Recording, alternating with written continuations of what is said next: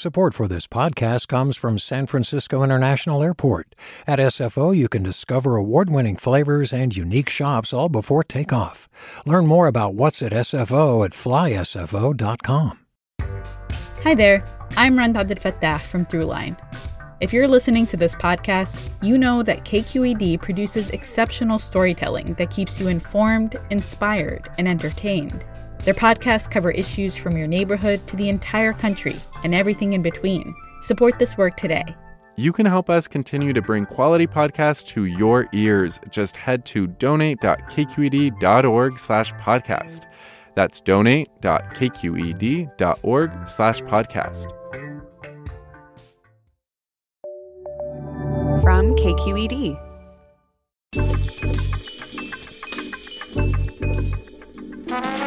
Hey, hey, everybody from KQED Public Radio. This is Political Breakdown. I'm Scott Shafer. And I'm Marisa Lagos on today's show. This is not actually an election year, but that isn't stopping ambitious politicians who are interested in running for Dianne Feinstein's U.S. Senate seat next year. So we're going to dig into that with two of our favorite political insiders. That's right. Campaign consultant Deb Mesloh, a longtime confidant of VP Kamala Harris, going all the way back to her days as DA in San Francisco. Also, Joe Garofoli, senior political writer for the San Francisco Francisco Chronicle. They're both here to chew over the race as it stands, even though Feinstein has, uh, well, it's, you know, it's, uh, they're, the, the, horses are in the gate. You know, one, one of them got out uh, a little quickly. Uh, but uh, Joe, Deb, welcome back. Welcome back to Political Breakdown. Thank great you. to so have good you to with be us. Here. It's it's great to be back always. I, Yeah. I never, you All right, never that's know what will happen on that enough. show. Okay. Uh, as you can tell, we all like each other. Um, let's start off big picture. Uh, Joe, Dianne Feinstein, 89 years old, held office since 1992. And she still has not yet said whether she's running in 2024. Uh, do you think she's actually going to retire, or is she going to try to She- break Strom Thurmond's No, she. I, I I would be highly, heavily, highly surprised if she if she ran for Why, uh, what's the, reelection. why? Why not just put it out there?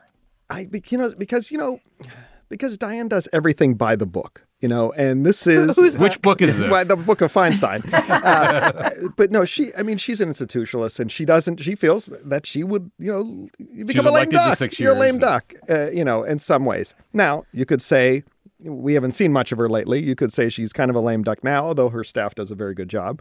Uh, she rarely appears in public, um, other than walking to and from uh, votes. So, uh, yeah, but I would uh, let's put it this way. Scott, as you know, I'm a big Steeler fan. If uh, if Feinstein were to uh, run for reelection, I would wear a Cleveland Browns jersey Wow. and you heard it walk from the. Chronicle building to the Embarcadero, right, yelling well- "Go Browns!" Well, we have that on tape, so we will come back to that if it happens. I'm confident. I mean, uh, Deb Mesloh, you know, uh, Dianne Feinstein was elected in 1992, the year of the woman here in California. Barbara Boxer, who is younger than her, served for a long time but stepped down in 2018. And I think there were a lot of people who who thought that Dianne Feinstein might be ready to retire. Um, uh, why do you think she didn't follow Boxer's lead? You know, I think what Joe is saying is exactly right. You know, I worked for Feinstein leading up to that 2000 um, election, 98 to 2000.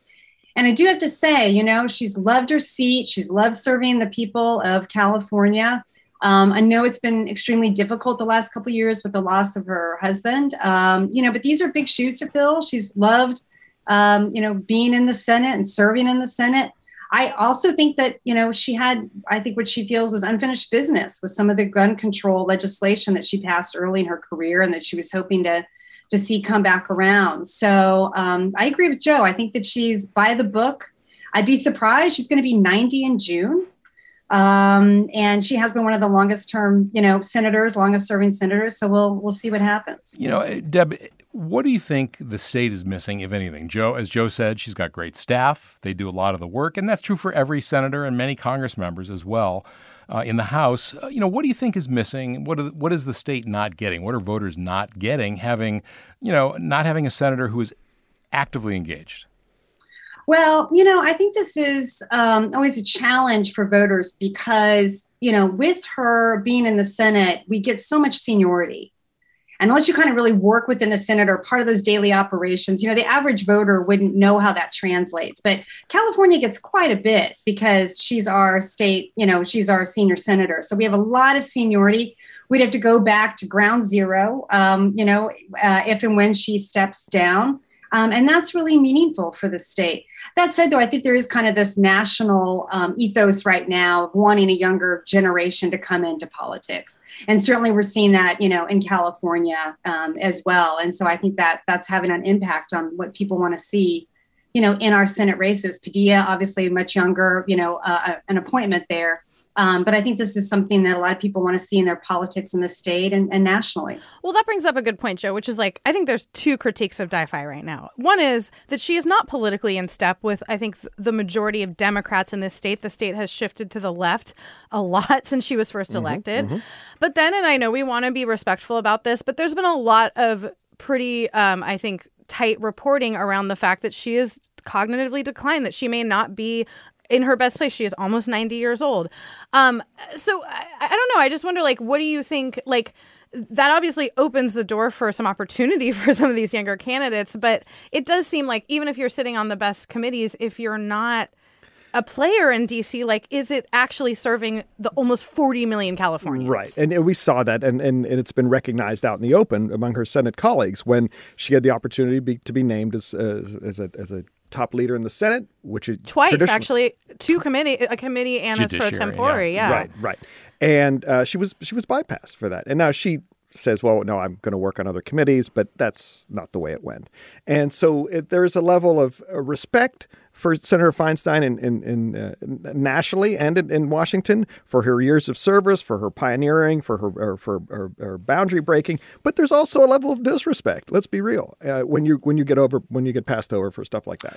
We know that some of the prospective candidates have reached out to her uh, to kind of just uh, let let them know that they might be interested in running. And, you know, that is courtesy. She's earned that. Yes. Um, but I'm wondering, Joe, if you think uh, an endorsement from her would matter much. How much would it matter? Uh, well, I think that uh, an endorsement in 2000 might have meant a lot more than it does now. I mean, if you look at her uh, her public approval rating is you know 30 what is it 49% disapproval rating.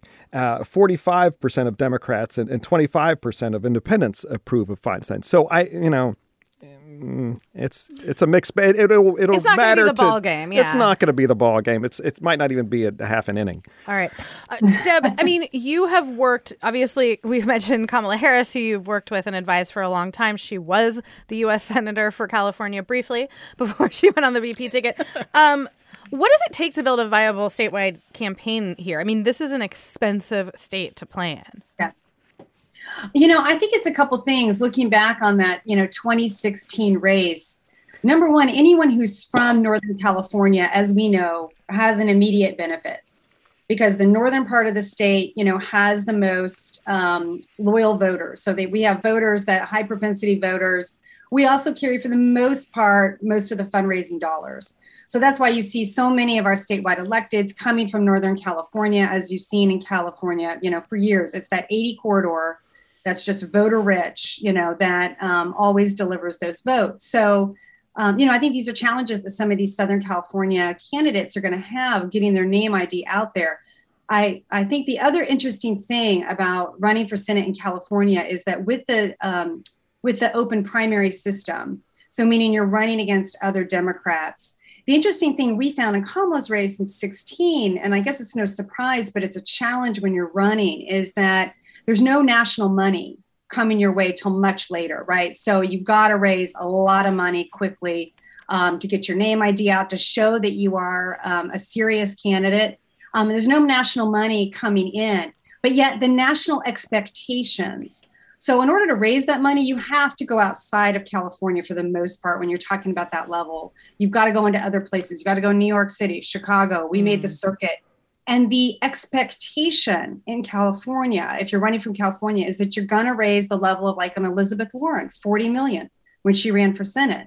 There's wow. this expectation that you're going to do. Massachusetts, Massachusetts is a lot smaller. Yeah. wow. Because I, w- I was just about to ask you because I'm hearing they have to you know ante up at least 20 million, but you think for the full race 40 million, or how about to the primary 20 million? Well, More? you know that was the expectation. Like when we were running in 16, that was asked a lot of common. Like you know your budget must be 40 million. I mean that's what Elizabeth Warren raised and spent to win her seat. And so there's that expectation nationally that's, that's what you're going to be able to do in California, but without any other national pockets coming in, like a third party, the DNC, something to help you, which you're not going to get in the primary. Um, it's very difficult to raise those dollars. So Kamala, over the course of that Senate race, right? I think we raised close to either I, I want to say either 15 or 17 million. Well, let me let me just jump in there because yeah. you know she kind of cleared the field in that. That was an you know an open seat. Barbara Boxer was retiring, and it was really her and Loretta Sanchez who turned out to be a kind of quirky candidate, Congresswoman from you LA. Don't forget the dab. The dab. Don't forget the dab. Dabs don't go over well on the radio, but you know we can we can send you a link. So, the, the yeah. goes on. But but that made a huge. Well, how big a difference did that make to her to have? You know, I want to say the field to herself, but she was she wasn't she anointed. Was it was hers to lose you know she still had to raise that money um, you know to come in and and win and so certainly yes it wasn't um, you know a crowded field she did have a lot of the field to herself um, but you know you also are thinking about at various stages in the race even though she did not want us to.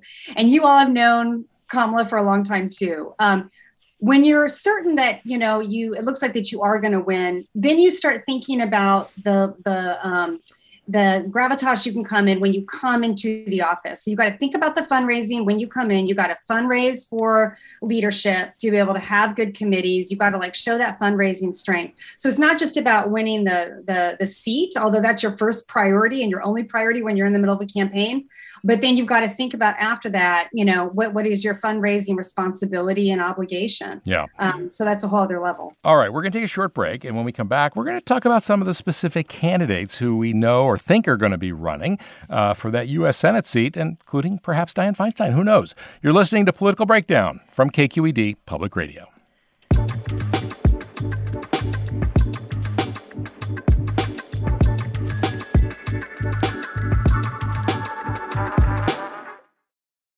Hi, I'm Sasha Khokha, host of the California Report magazine. Every week, we bring you stories about what connects us in the giant, diverse Golden State. Because what happens in California changes the world. I love this place. We were once seen as like the place to be, California.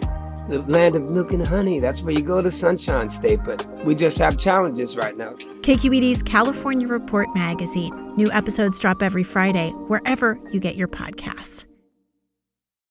Hey, it's Avery Trufelman, host of Articles of Interest. And I've got to say, I've been a fan of KQED ever since I was a little kid and I would come out to San Francisco to visit my grandma. It was just what we'd always turn on every time we got in the car, every time we were making dinner and turning on the radio. It was always KQED.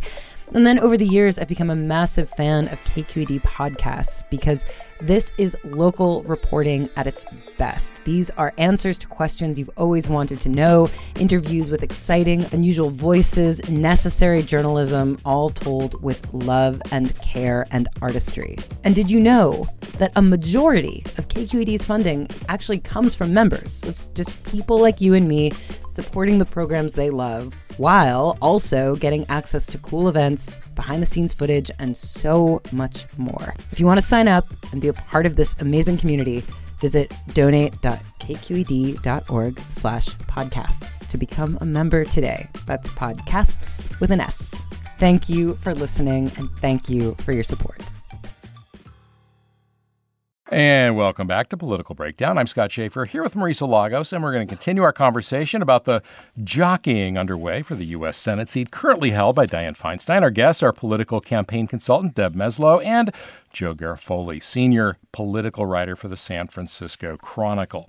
Well, Joe, you uh, speaking this, of seniors. Speaking of seniors, wait a minute. Wow, not Joe. he is not. I was going to say where he was earlier this week. oh, okay, there we go. Oh, see, we I, took I it personally. I think that was a good save there. yeah. well, what what Marisa's referring to is uh, you today this week, Joe. We're out uh, with Katie Porter at Rossmoor, out in the East Bay of San Francisco, a very well known retirement community, yes. a regular stop on the campaign trail for Democrats, especially. You were there. Uh, what was it like? What kind of reception did Katie uh, Porter, the Orange County Democrat who hopped into the race early, what kind of reception did she uh, get? 500 people. This is Rossmoor, uh, 10,000 member uh, retirement community in near Walnut Creek. it's and it was the Rossmoor Democrats, which is a very uh, powerful, uh, the largest. They call themselves the largest Democratic club in in the country. Um, in the country, wow. In the country, they have 1,100 members. All right, and, and, they do a lot. They they these is a group that they these are the texters, these are the are the postcard writers. So these is an active crew. she got a standing ovation. So they loved her. 500 people. Some there were some uh, people coming off the street too. Um, so uh, it was so it was interesting the way she portrayed herself. One, she talked about uh, oversight. She said that's what she's going to do. And the key there is she talks about oversight because that's a bipartisan issue. We all know Katie Porter and her viral videos uh, where she's grilling uh, Chase CEO Jamie Dimon about why bank tellers who work for her can't uh, make a living wage. Uh, that went over well. They believe that uh, independent voters are going to be key, and oversight and talking about that is something that, that appeals to everybody. I mean, Deb, Katie Porter has been enormously successful as a congresswoman. She's been super popular. Joe talked about her going viral. I mean, MSNBC loves her with her whiteboard and taking, you know, rich people like Jamie Dimon to task. Um, and she's been able to raise a lot of money down there. But any of you know we're going to talk about some other potential candidates too they're all going to need as we said money to introduce themselves before we even get to the electorate like what's your sense of what sort of internal political dynamics are what do people think of her do they like her is she too much of a show horse like is that you know what i mean like what, what's the vibe in yeah. dc and, and and in these yeah. conversations you're having well, I think it's an interesting thing. I mean, you know, as you pointed out, Marisa, like she really knows how to make a viral moment She's done that all through her career, through her whiteboard. I don't know if anyone saw the photograph um, when we were going back and forth on McCarthy and all the shenanigans and the book that she was reading. Um, she knows how to make a viral uh, moment, and she's whip smart. Katie Porter is, you know, just one of the smartest people. She flipped that seat. Uh, you know, that was just incredible. She held that seat. She won that seat. It was redrawn. Uh, she had to spend a lot of money defending that seat. And I think that that was probably, I'm sure, a big decision for her team. You know, do we go out in front um, before anyone else has? Do we, you know, um, challenge Feinstein or be the first one? These are big decisions, uh, strategy decisions that you try to make as a team. Um, but you know, she also, I think, is showing, you know, ambition, and she's showing that she knows it's going to take a lot of money, and she's out there first. So she's playing to win. She's playing early to win. Um, you know, it's my understanding she's already raised over a million dollars. You know, I was just thinking back the day that we announced in 2016 um, our website crashed because we had so many people coming in to be able to give those contributions. Now you are raising it though, right at 2,900 a pop in the primary. So that's the I mean, limit that an individual can can give you. That's right. That's right. So I mean, it's you know again to raise the millions of dollars like what we're talking about, and again, someone like Katie, who, um, you know, especially for a lot of political watchers, again, man, she came on the scene and she just like exploded out there, right? Um, uh, but so a lot of people that I think are political insiders know her. She's going to have to introduce herself, yeah, um, you know, to the rest of the state. And I love hearing Joe what she was saying. You know, smart strategy, smart mm-hmm. to go there you know the the um, the voters are really turning to decline to state or independent. That's our you can know. I just can I just w- real quick? We've been having a debate in the newsroom because our younger producer guy is like, why would she start her campaign at Rossmoor? Like, are those pictures going to come back to haunt her? Sounds like you and Joe. Joe, I mean, you and Debbie thinks it's a smart move. Well, I think I, they uh, first of all, it's in the Bay Area, so it's in Barbara Lee's backyard, right? Which you which know, was uh, that's we'll get to Barbara. Yeah, we'll yeah, get to Barbara. Yeah. Uh, and I think, but this is a very active club. This is a this is a this is a must stop. The other candidates are going to be stopping there. I know uh, your producer, uh, when uh, he's already given me crap about it because he said so. The first stop's in a gated community. Yes, that's true. But the other the other uh, two or three are going to stop in that same gated and she community. has a lot of millennial support, I would assume, from these viral videos and that sort of thing. Oh right? yeah, yeah. People, yeah. she's on the map for, yeah. for those crew. Well, one of the people she's certain to be running against was here yesterday at KQED. Adam Schiff, former prosecutor, former state legislator, also a prolific fundraiser. He's got in the bank 20 million and we should say Katie Porter raised more money than any Democrat in Congress. Mm-hmm. More a little more than Nancy Pelosi raised. But you she know, had to spend But it, she had right? to spend She had to spend two thirds of that. Right. Yeah. But she has that capacity. What do you make of, you know, how do you, how would you size up her versus Adam Schiff, who has been very outspoken against Trump, uh, as well as on the January 6th committee, the impeachment committee the first time around, uh, which also earned him a lot of enemies. Right, and I think that that's that may uh, come back to haunt him with uh, with those independent voters because he is. How many nicknames did, did Trump give him? Shifty Schiff and Pencil, Pencil neck, neck. Pencil Neck, and all this thing. So he is he is sort of a. Uh, uh, a, a, bad image among some, certainly among conservative voters, but uh, maybe some of those independent voters. Um, that said, he, like Porter, is uh, cable news strong, uh, very popular among the base. He pointed out to us he was on The View last week. Yes, yeah. so was Swalwell. Yeah. Uh, so it was this week. This week. Uh, so the other, the challenge, but they're going to hit um, Schiff on being too corporate because uh, mm-hmm. Katie Porter makes a point of I don't take any uh, or corporate PAC money, blah blah blah, and uh, watch for her and Barbara Lee to hit Schiff on that. Does that point. matter to voters? I think among the base voters, Yes, and among a sliver of the base voters, yes. And Deb, I'm curious on that because like this is sort of uh, this interesting thing for Schiff. He is not, let's say, as dynamic of a personality as Porter or maybe Barbara Lee, who we'll get to, or Ro Khanna, but he's also become the sort of icon for the left because of the way he stood up to the Trump administration. But mm-hmm. he's also, as Joe says, more corporate, a federal prosecutor, a former federal prosecutor. Like, how does he thread that needle? Who is his base in this? Yeah, I think he's going to struggle there. He needs to come out early and define himself. And I think he's also going up against the challenge that, you know, Marisa, you said at the beginning, which is exactly right. So many people in California. I remember that 92 race as a woman. Like, wow, that election that we had, you know, two women from California. It was just incredible to see those two women go into the Senate. And so you know, Senator Padilla is doing an amazing job. You know, the appointment by the by the governor. Um, but I think a lot of people are going to feel like this is a women's seat. That you know they won't want to see necessarily women lose both seats. So I think that Schiff is not only going to have to introduce himself to people in the Bay Area, uh, make sure that he defines himself, but he's also going to have to kind of explain to voters who might feel, especially a lot of female voters, who are high propensity voters of, of why this should go to a man and not a woman. I think that's going to be an uphill climb. If you're just joining us, you're listening to Political Breakdown from KQED Public Radio. Scott Shafer here with Marisa Lagos. We're talking about the emerging race for the U.S. Senate seat held currently by Dianne Feinstein with political consultant Deb Mesloh and Joe Garofoli of the San Francisco Chronicle. Well, speaking of women and women's seats, uh, Barbara Lee uh, is getting into the race. Apparently, she told members of the Black Caucus, and I've been talking with folks, clearly we don't know when but she's going to get into that race. Um, you know, what do you think, Joe? Um, she, a lot has been made of her ability or inability to, to raise money. Mm-hmm. Um, what do you make? Is that a fair uh, standard to judge her by now? Well, I, th- that's one thing they're all going to be pointing to first at the, at the ground zero because, as, as, Deb was pointing out, it takes money to run a, a, a campaign in a massive state like California. Um, Barbara Lee's never really had to raise money. She routinely wins her seat with 80% of the vote. So that's not a thing that she's done. She's and when she's raised it, she's raised it for other candidates. She is currently now talking to donors. Um, and, and this is I'm going to explore this in the column that's coming out Sunday in the Chronicle. Is uh, they have a concern. They every and I heard this concern at Rossmoor too, and the, the senior committee. I love Barbara Lee but she's 76 years old, and I know yeah. that's that's uh, we're treading in tough ground there. Especially when you're following Dianne Feinstein, when right? when that is yeah. the critique of her of the potential yeah. predecessor, and but then also Deb, like we have only had two black women in the U.S. Senate right. ever. Right. Let's repeat that two black women ever. That is wild. And Kamala Harris obviously was one of them.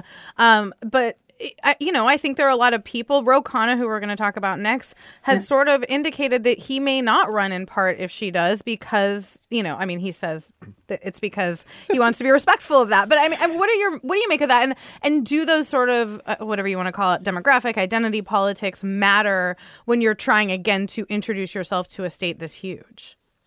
I think they matter less. And, and I'll tell you why, because I do think that, you know, we've seen so many more women come into leadership at all levels, but certainly in California, you know, Karen Bass being our mayor now in Los Angeles, you know, we've seen other women, Kamala, you know, being vice president.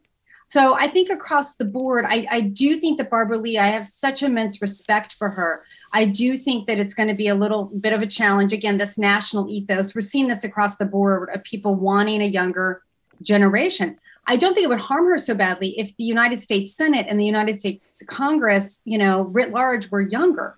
But I think people are looking at their TV screens and they're just kind of like, we need a younger generation to represent us. I think that's really going to hurt her. And I will say, you know, fundraising is the hardest thing when you get in because I mean, you just got to like, you know, dedicate almost full time to raising money, and, and you have to kind of enjoy it in a way Yeah, I, well, I mean, I think it's it's hard. You know, it's like it's all you're doing at first, but you have to do it to show the strength. And um, you know, and, and if you haven't done it, and you don't already have those lists, if you haven't already kind of um, built that muscle, I think it's hard to do. Well, we, we go ahead, Barbara, Joe, Lee, go ahead. Barbara Lee told me on, on my podcast uh, about a year ago.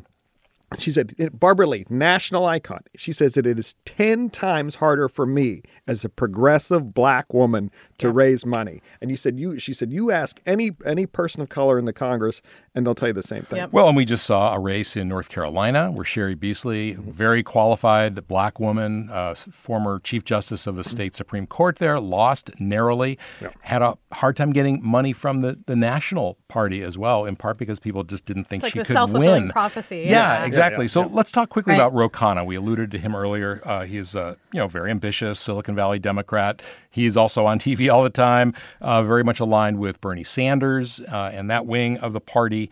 There's even talk of him running for president. Um, if he gets in, Joe, what does that do to all of, you know the, the, the makeup and the dynamics and you know the slicing up of the electorate? Well, I think it would. Uh, it, it, it Barbara Lee would lose a couple of advantages. One of the of the Bernie wing of the of the party. She and, and uh, she's very tight with that with that crew, um, and also the northern the geog- geographic uh, advantage she may have. If uh, I think Deb alluded, alluded to this earlier, uh, if if you have two Southern California politicians, they may you know split that region up. Uh, and if, if Barbara Lee has Northern California to herself, that's an advantage. But if Ro gets in the race, then it's not. Yeah. All right. Well, Khanna's kind of indicated he probably is not going to run, so we don't have to spend as much run. time on him. Yeah. I should note for our listeners, you know, we've got, been going through all these folks really quickly. We've had all four of them on our podcast over the years. You can go back and check out those profiles of them. We'll be re-upping some of that as this race goes forward. Joe has also had, I believe, all Every- of these. I think everybody's been on. all yeah. these candidates, which is which is awesome. As reporters, we're very excited about this field. Just Yes. no They other return our reason phone than calls. They'll call us back. Yes. Um, but I do Unlike want to other senators. yes, unlike maybe Kamala. Um, anywho, Deb, not to make you answer Yes, for that yet, I do want to though ask real quick. I mean, we're talking about this as if it is, you know, automatically going to be two Democrats. That's not necessarily the case. Even though it would be very hard for a non-Democrat to win statewide, we've seen in a lot of these statewide races that you know the Democrats can split the vote, and we don't end up with the top two. Um, do you see any viable candidates? I, you know, Rick Caruso just lost to Karen Bass in L.A. He's not a Republican, but he was. Was Uh, yeah, I mean, is is there a path for either a third party or a Republican candidate here? I mean, you know, I think if there is a, a celebrity like we saw, you know, um, in the kind of like um, an Arnold Schwarzenegger, a, a celebrity who has that name ID built in already, Ben already, Savage. uh, that you know, um, you know, is right on the issues. You know, again, it's independents and decline to states are the are the biggest voting bloc now. You know, um, and, and rapidly growing within California. That said, though, and I'd love all of your thoughts on this too. I do think that Trump brand, you know, any Democrat, you can automatically like slap them with Trump. Um, and so that's something again that they'd be facing some headwinds early on. But someone with a celebrity name, um, you know, that's what it would take.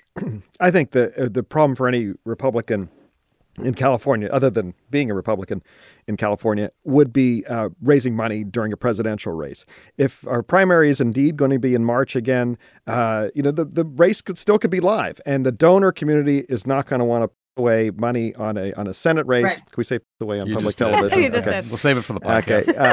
Uh, uh, on, we're not going to want to do that uh, for a um, uh, on a Senate race when they're when they can get sort of more uh, bang for their investment, political investment in a presidential candidate. Yeah, we're short on time, but Joe, you mentioned 2024. It's a presidential year. Deb, you're in D.C. You're close to Kamala Harris. What are you hearing about Joe Biden? It looks every indication is he's going to run with Kamala Harris as his vice president. Uh, how excited are people about that, or concerned? You know, I- yeah, I mean, it's. I, I think every indication um, is that he's going to run, and that you know she'll um, She'll uh, stay on the ticket. she'll stay on the ticket. And you know, we were just talking about you know the Warriors event at the White House, one of the most sought after tickets, but you know, seeing them there. Um, and so I think they're, you know, a formidable team and I think that we'll see them running again in 2024. That means we're going to have to wait till maybe 28, Joe, for a for a, uh, Gavin Newsom Kamala Harris uh, face yes. off. Huh? Oh my gosh, that will be the the the, the be all end all. Yeah, well, that uh, you know, we thought 2023 was going to be a year with no election, and technically that's true.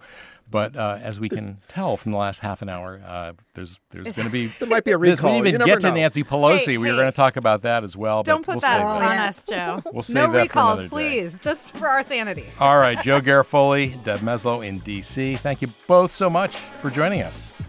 Thank you. That was Guys, fun. Good to see you. Good to see you, Deb. That does it for this edition of Political Breakdown, a production of KQED Public Radio. Our engineer is Jim Bennett. Our producer, as you heard, is Guy Marzorati. I'm Scott Shafer. For more politics coverage from KQED, subscribe to the Political Breakdown newsletter at kqed.org slash newsletters. Thanks so much for listening. We'll see you next time, everybody.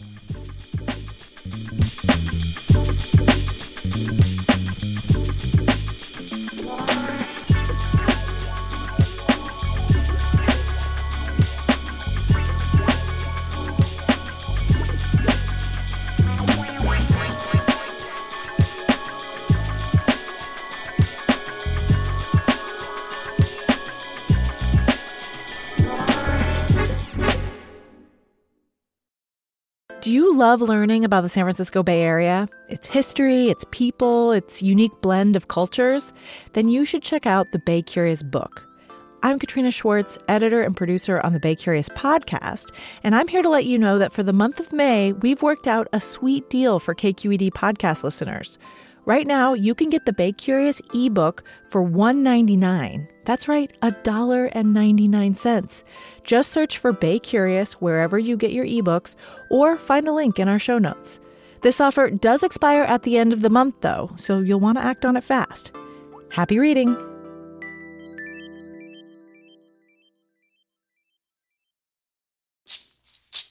Hey, it's Glynn Washington from Snap Judgment. And if you love what you're hearing, and I know you love what you're hearing, please consider becoming a KQED member. Get special access to cool events, behind the scenes footage, and so much more. Plus, you'll sleep better at night knowing you did your part for the community you depend upon. It's in you. Please be in it. Visit donate.kqed.org slash podcasts to sign up now. That's podcast with an S. Thanks.